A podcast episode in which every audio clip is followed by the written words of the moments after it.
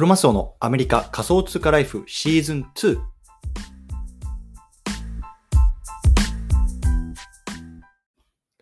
皆さんおはようございます。アメリカ西海岸在住のクロマスオです。今日は2月の14日月曜日の朝ですね。皆さんいかがお過ごしでしょうか？今日も早速聞くだけアメリカ仮想通貨ライフ始めていきたいと思います。よろしくお願いいたします。さて、今日なんですけれども、今日のテーマは節約術。アマゾンプライムの値上げに対抗する方法、経済論ということでね、話していきたいなと思います。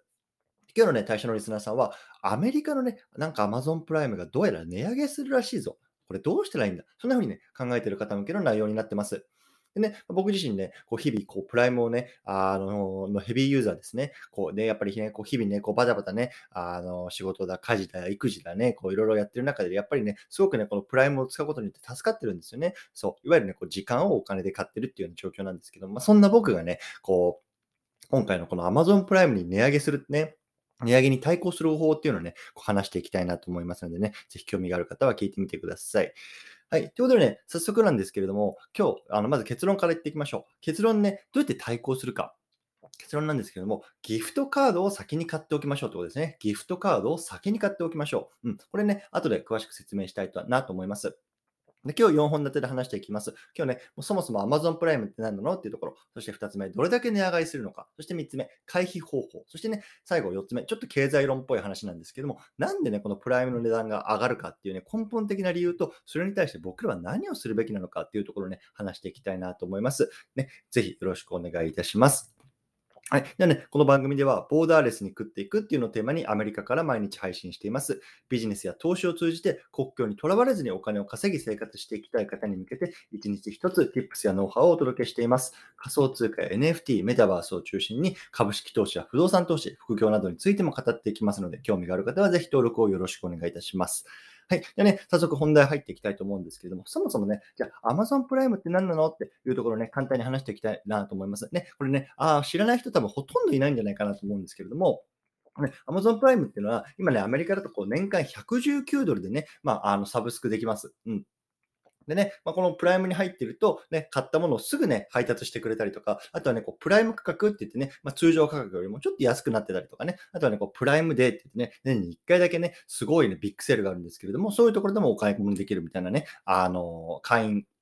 あの、なんですよね。そう。でね、やっぱりこう、時間がないね、人にね、すごくおすすめだなと思います。ね、僕自身もね、やっぱりね、こう買い物行く時間なかなかない、取れないんですよね。そう。でそういう中でね、もうなんか、あ、やべえ、あれねえなって時にね、ポジってやっておくと、ね、その日に届いたりとかね、まあ次の日に届いたりとかってしてくるしておるいるので、まあすごくね、便利ですね。そう。ね、やっぱりね、この買い物に行くっていうね、こう時間をね、あの、節約するだけでね、その時間で、何か新しいビジネスを生み出したりとかね、こうやってこう、ポッドキャストで配信できたりとか、そういうこともするんでね、まあぜひね、こう時間がない人にはおすすめです。うん。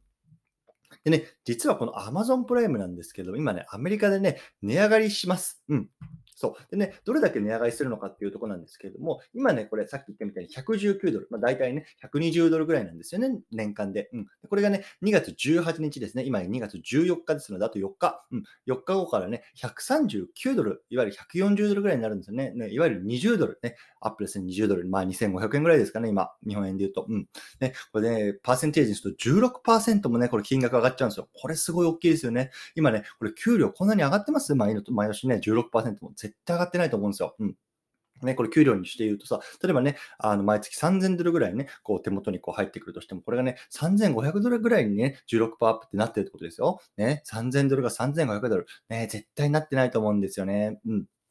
そうで、これはとにかくすごくね、インパクトのあるね、あの、値上げだと思うんですけども、じゃあね、これね、回避したくないって思う人多いと思うんですよね。ね、いやいやいや、払いたくない、20ドルも多く払いたくない、ね、そんな方いっぱいいると思うんですけども、実はね、これ回避方法があるんです。うん。ね、これどうやってやるかっていうと、これ、ね、Amazon プライムのギフトカードをね、事前に買っておくんですよ。ね。この4日間の間に Amazon プライムのギフトカードを買っておく。うん。でね、この Amazon プライムのギフトカードそもそも何なのっていうところなんですけれども、ね、このギフトカードを買って、例えばね、お友達とかね、まあ、家族とかにこうプレゼントできるんですね。ね、これね、あの Amazon プライムにね、あ登録してね、まあ、忙しいね、家事をね、少しでもね、時間を作ってよなんかね、言ってね、これ粋なプレゼントになると思うんですけども、そのね、プレゼントをね、ギフトカードを先に買っておくんですね。うん。ね、で、これをね、あの、例えばね、あの、もらった人とかね、自分でね、このシリアル番号などをね、後でね、あの、サブスクとするときに入れたら、これね、プライムに登録できるっていうようなサービスなんですけども、これをね、こう自分用に買っておくといいと思います。うん。でね、これ当たり前ですけど、今はね、119ドルで買えるんですよ。そう。で、これ119ドルで買えるんですけれども、ね、2月18日以降もこれ使えるんですね。そう。ね、だからね、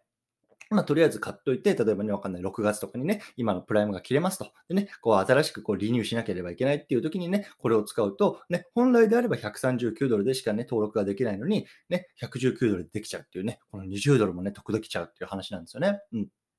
なんかやっぱこの20ドルあったらね、ね結構いいランチなんて食べれるんじゃないですか。ね、ぜひね、これ興味がある方やってみてくださいというところでね、あの、ここまでがね、とりあえずね、こう Amazon プライムをね、こうどうやってあの値上げを回避するかっていう方法なんですけれども、ちょっと最後ね、後半の方でね、じゃあこの、そもそもなんでこのプライムが値段が上がるのかっていうね、根本的な理由と、あとはね、それに対して僕らは何をすべきかっていうところ、ちょっとね、経済論みたいな話になるんですけども、そのあたりをね、ちょっと簡単に話していきたいなと思います。はい、じゃあここから後半なんですけども、後半ね、なんでこのプライムの値段が上がるのかっていうところ、根本的な理由ね、ちょっと考えましょうよ。うん。ね、ああ、価格上がっちゃったなとかね、まあ、しょうがねえな、まあ、たった20ドルだしな、払おうかな、ね、そんな風にね、ちょっと思考停止してないですか、皆さん。ね、確かに20ドル、まあ、されど20ドルですよ。たかが20ドルね。でもね、やっぱりこの20ドルっていうのがなんで上がるのかっていうところ、やっぱり根本的に考える、考えるというか、まあ、理解しておく必要があると思うんですよね。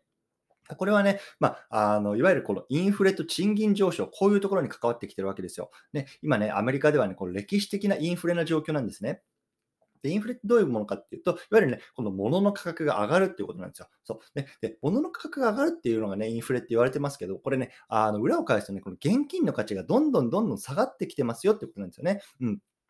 で、このね、今、インフレのね、率っていうのがね、あの高止まりしつつあるんですよ、アメリカでは。これがね、非常にもう社会的な問題になってるんですよね。今ね、えっと、まあ、あの月ベースですけども、6%とか7%とか、前年と比べてね、こうどんどんどんどんこういやあの物価が上がってしまっているっていう状況なんですよね。うん。でね、これなんでかっていうと、もうすごく簡単で、ね、1年前、2年前、コロナの状況になりましたよね。でね、いろんなね、こうお店とか、まあ、あの個人、家計がね、非常に厳しくなったっていう時にね、やっぱりね、国としてはなんとかそういう支援をしなければいけないっていうところで、やっぱり現金をこうばらまきまくってるわけですよ。ね、アメリカに住んでる方ね、あの、経験あるかもかとかと思いますけどね、いきなりね、こう、あの銀行口座とかね、あとはね、こうチェックでね、うん千ドルっていうのがね、いきなりこう、ボーンって振り込まれたりね、送られてきたりとか、おこんなお金もらっていいのかよっていうのがね、まあ、あるわけですよ、アメリカでも。日本でもね、ありますよね。そう。でさ、これがね、あのー、どういうことかっていうと、例えばさ、今まで現金がね、世の中に100しかなかったと考えましょう。ね、100枚しかなかった。ね、現金が。で、これがね、いきなりね、200ドル、200枚にね、こう、ボーンって膨れ上がったらね、やっぱりそのね、一つ1枚1枚のこの現金の価値っていうのは希少価値が薄れちゃうわけですよ。ね、これがね、いわゆる現金の価値が下がる、インフレが続くっていうことなんですよ。そう。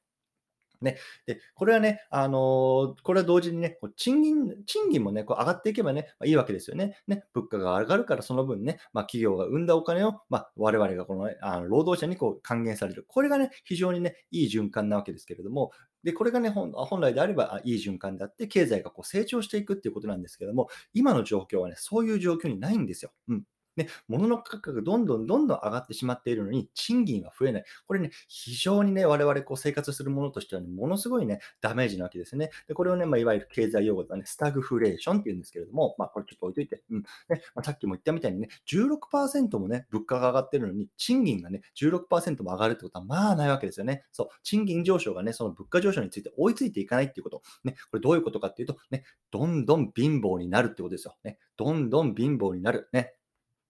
でも、じゃあ、これをね、打開するために我々は何をすべきかっていうところなんですよね。で、これまあ、これは一つね、僕の考えなので、いわゆるね、not financial advice っていうところで聞いておいてほしいんですけれども、ね、僕とにかくね、やっぱりお金を生む手段っていうのをね、一人一人が増やしていかなければいけないと僕は思うんですよね。うん。ね、やっぱり会社の給料ね、生活できなくなってきてるっていう時代になってるんですよね。やっぱり収入口がね、会社の一つだけだと食えなくなる。ね、もうそんな時代になりつつありますよ。これをね、やっぱりこうね、一人一人がね、あの危惧しておくべきだと思います、僕は。うん。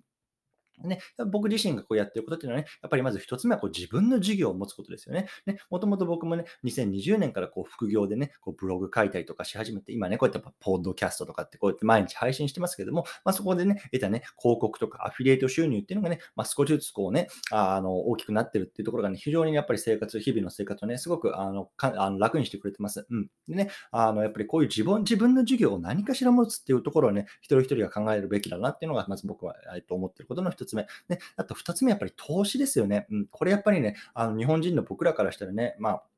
あのマネーリテラシーっていうのがほとんどね、まあないというか、こう教えられてきてないので、ね、投資イコールなんかギャンブル危ないものみたいな思われてること多いと思うんですけれども、やっぱりね、こう適切に状況を理解して何かに投資して、まあ、自分のね、こう資産を守る、ね、これ増やすっていうよりも守るっていうところが非常に大事なんですよね。さっきも言ったみたいにね、現金だけ持ってると、どんどんどんどん貧乏になる、価値が下がるっていう中において、投資っていうのはそれをね、あの増やすのではなくね、こう守っていく、そういうようなね、面もあると思うんですよ。で僕自身はどんなことやってるかっていうと、まあ、株式投資とか債券とかね、あとはこうあの仮想通貨とかっていうのもすあのすでに投資を始めていて、で今ね、こう不動産をね、まあ、新たに買ってね、ちょうど明日クロージングなんですけども、そういうのね、こういろんなね、もうこの資産っていうのにこう分散しながらね、どんどんどんどんこう現金をね、こうやっぱりこういう資産に変えているっていうような状況、フェーズなんですよね。うんそうなので、やっぱりね、まあ、これね、どういう投資がいいかっていうのはね、もう本当に人それぞれなので、やっぱりこう自分でね、こう、あの、えっと、こう Google でね、リサーチしてしながらね、こう、あのや、やっていくべきだとは思うんですけれども、ね、まあ、こういうようなポッドキャストを通じてね、僕も少しでもね、そういうようなね、あの、まあ、tips なんかをね、こう話していきたいなと思ってます。うん。でね、あの僕のはね、このメインでね、あの仮想通貨っていうところをね、メインにこうはあの発信してるんですけども、ね、もしね、こうアメリカでね、ちょっと仮想通貨興味あるな、なんかね、みんなみんなこうビットコインでなんとかって言ってるけどね、ちょっと僕、私も興味あるなってことはね、概要欄にリンク貼っておきます。うん。ね、やっぱり最初は怖いなと思うかもしれないんですけども、ね、僕のこう運用成績とかね、こう注意点なんかもね、書いたものっていうのをね、こうブログ貼っておきますんでね、もし興味がある方はね、そっちの方もね、あの参考にしてみてくださいね。これね、もうあのビットコイン買ってくださいってわけじゃなくて、まあ、こういうようなやり方もあるよっていうようなところでね、一つ紹介しておきたいなと思いますというような話でございました。はい。でね、最後ちょっと簡単にまとめていきたいと思います。今日はね、節約術、Amazon プライムの値上げに対抗する方法、こんなね、テーマで話していきました。ね、結論としてはね、こうギフトカードを先に買っておきましょうっていうことだったんですよね。そう。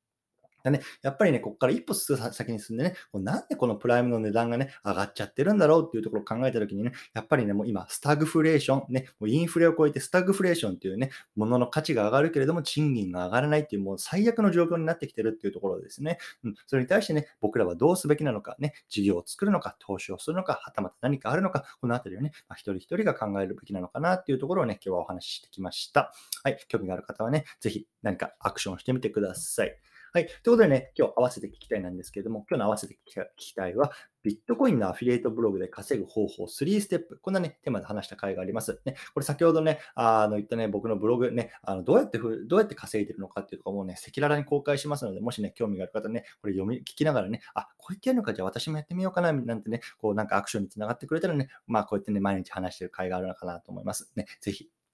聞いてみてくださいというところですね。はい。最後雑談なんですけどもね、今日2月14日、バレンタインズデーですね。あのね、日本だとね、こうバレンタインって言うとね、こう女性から男性にね、こう何かしらね、あの、あげるみたいな文化がね、まあ昔からあるのかなと思うんですけど、アメリカってね、まあ、もちろんそれもあるんですけど、結構逆なイメージね、こう男性からね、あの、まあね、あの女性に対してこう何かしら送るっていうところでね、あの、なってると思うんですね。で、ちょっと、